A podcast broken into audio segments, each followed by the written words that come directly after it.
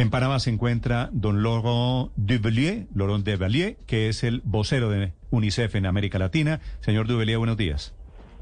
Buenos días y gracias por la invitación, Néstor. Gracias a usted por atendernos. ¿Qué encontraron ustedes en la relación de niños migrantes con la crisis humanitaria que hay en las selvas del Darién en Colombia? Señor Duvelier.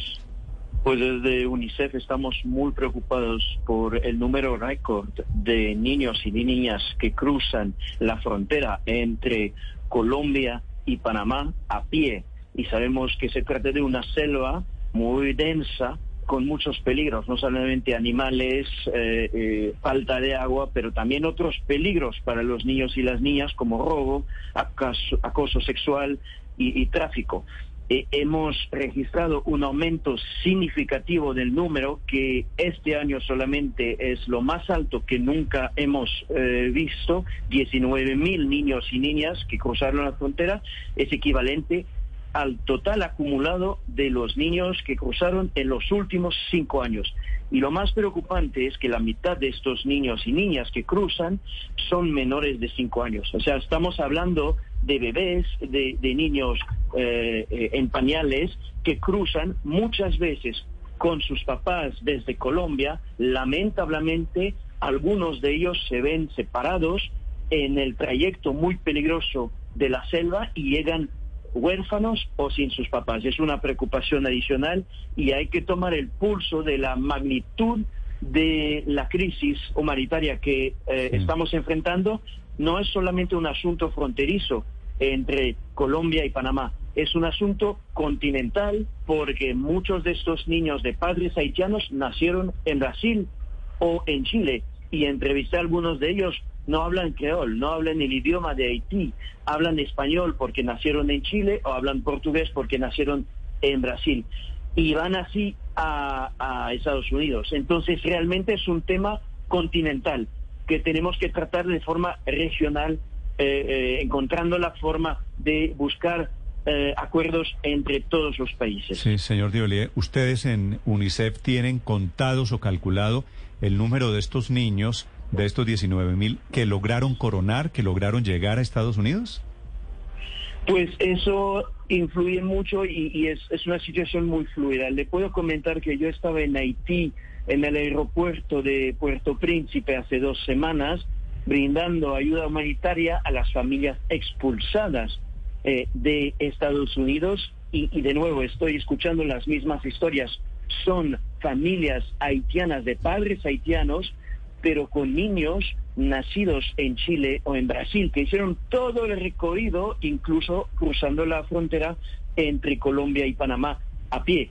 Eh, solamente hasta el día de hoy, eh, de familias expulsadas en Haití en las en los últimos en las últimas dos semanas estamos hablando de más de siete mil personas entre ellos más, más de 1.500 niños y niñas muchos que no nacieron en Haití llegan a un país que desconocen, donde no hablan el idioma. Y obviamente en esta situación la preocupación de UNICEF es proteger a estos niños porque son niños que se, se vuelven muy vulnerables porque no hablan el idioma, muy vulnerables a tráfico, eh, trata de seres humanos y con poca posibilidad de reintegrarse en la escuela porque no hablan el idioma. Entonces es realmente un asunto que requiere mucha coordinación más allá de la ayuda humanitaria para que puedan sobrevivir. Señor Dubelia, también hay un tema eh, importante y es el del abuso sexual en esos recorridos. ¿De qué manera ustedes lo tienen eh, eh, medido? Pues sí, es una tendencia lamentablemente y, nos da muchísima pena porque es un tema nuevo. Es una tendencia nueva en el cruce desde Colombia a Panamá. hemos registrado por lo menos 28 casos de acoso sexual con niñas eh, muy, muy jóvenes de 13, 12 años, lamentablemente en la selva.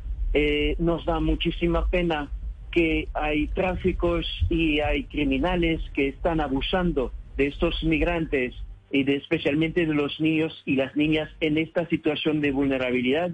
En vez de ayudar, están abusando de ellos. Eh, es, esos son solamente los casos registrados Imagínense cuántos casos de acoso sexual ocurren sin ser registrado. estamos desde el lado panameño brindando apoyo humanitario en la selva, eh, apoyo psicosocial, pero también apoyo médico a estas niñas que llegan eh, en Panamá, pero no es suficiente. Eh, hay que hacer más y, hay que levantar la, conciencia de la opinión pública sobre la importancia de proteger estas niñas migrantes en todo el recorrido, desde el país de salida, que sea Chile o Brasil, en los países de tránsito como Colombia y Panamá, pero también en los países de destino, que sean México, Estados Unidos y eventualmente eh, Haití. Eh, por eso requiere una, una, estrategia de protección continental de la niñez. Señor Duvelier, el Darién es una de las rutas migratorias más peligrosas del mundo. Usted habla de una cifra de 19 mil menores que han cruzado caminando. Esto es tres veces más de lo que se ha registrado en los últimos cinco años. ¿Cuántos niños eh, han quedado en ese camino, en esa travesía en las selvas del Darién? Pues la mayoría de las familias cuando llegan en Panamá no se quieren quedar en Panamá llegan agotados, llegan eh, sin agua, llegan en estado de malnutrición. UNICEF está brindando apoyo psicológico, eh, creando espacios amigables para los niños para que puedan jugar, pero se nota en los ojos de estos niños y estas niñas que han no solamente sufrido mucho, pero también que han sido testigos de historias horribles, de robo, de acoso sexual, de maltrato, de humillación en la selva. Eh, pero la mayoría de estas familias no se quieren quedar. Estamos brindando apoyo humanitario, pero después de unos días quieren seguir con la esperanza de llegar a Estados Unidos.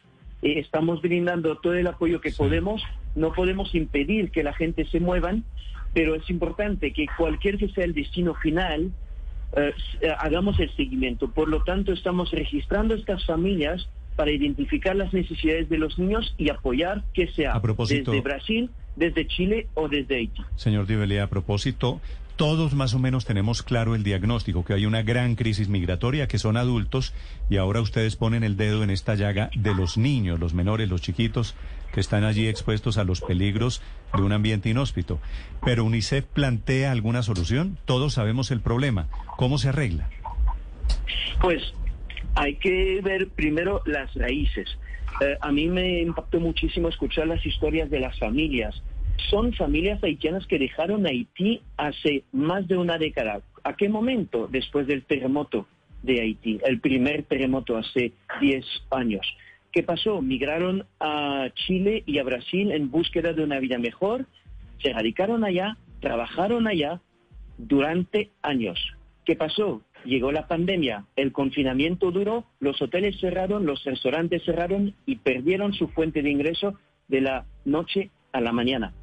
¿Quién sufrió? Los niños. Después de aguantar unas semanas, meses sin fuente de ingreso, estas familias decidieron migrar en la búsqueda de un futuro mejor eh, con sus niños. Entonces, para mí evidencia que la vida es una cadena y quién paga la factura al final, el niño, la niña. Por eso UNICEF está trabajando tanto en Haití para crear condiciones más decentes para que las familias se puedan quedar en Haití si quieren hacerlo. Y también eh, en Chile, en Brasil, en la integración de estas familias que muchas veces cayeron en la pobreza a causa de la pandemia y ahora se ven con la única opción de emigrar poniendo la vida de su vida y la vida de sus, de sus hijos y de sus hijas en peligro. Así que para mí no hay una opción, es más bien actuar en todos los países para que el niño no vuelva a ser la víctima oculta de la pandemia de COVID-19. Son haitianos y son cubanos y son centroamericanos e inclusive africanos que están siguiendo o intentando la misma ruta. Señor Divelier, gracias por estos minutos. Gracias por la invitación.